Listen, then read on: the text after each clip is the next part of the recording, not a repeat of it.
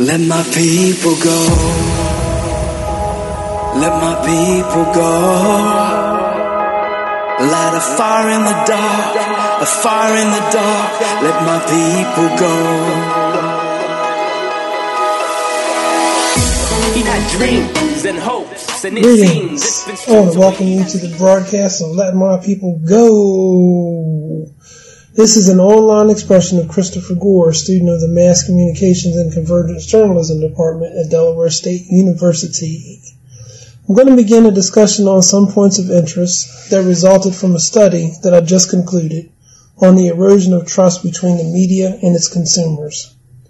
I want to start off with a montage that contains five news clips.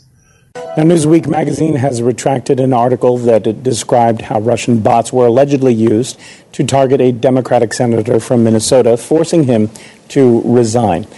But Newsweek later admitted that was untrue. reported a true story. Uh, there are many questions about George Bush, George Bush temper. We reported a true story, and that's the reason I'm no longer at CBS News.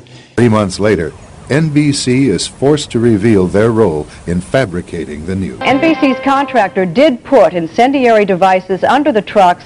We agree with GM that we should have told our viewers about these devices. That's our new policy, and we'll be right back. Ashley Banfield from a parking lot in Phoenix reporting via satellite with Nancy Grace, who seemed to be in the same parking lot in Phoenix. I'm basing that, of course, on the fact that the cars that are passing by Ashley Banfield's location box also appear to be passing directly into Nancy Grace's box. Eichenwald himself went viral after he claimed Donald Trump was institutionalized at a loony bin years ago without any proof.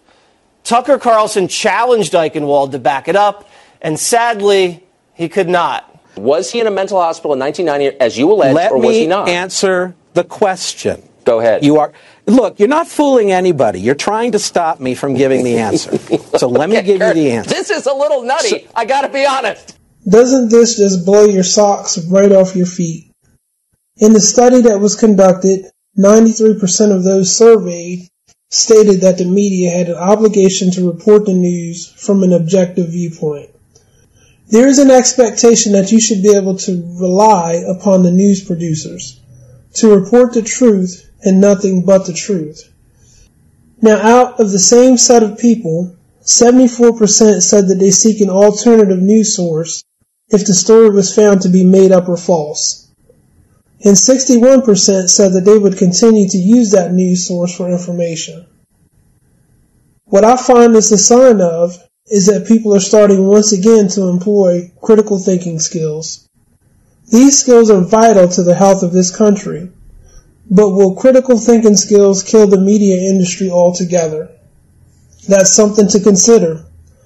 Let's face some hard realities here with the birth of internet radio, internet blogs, and all the other forms of social media going on at this given moment.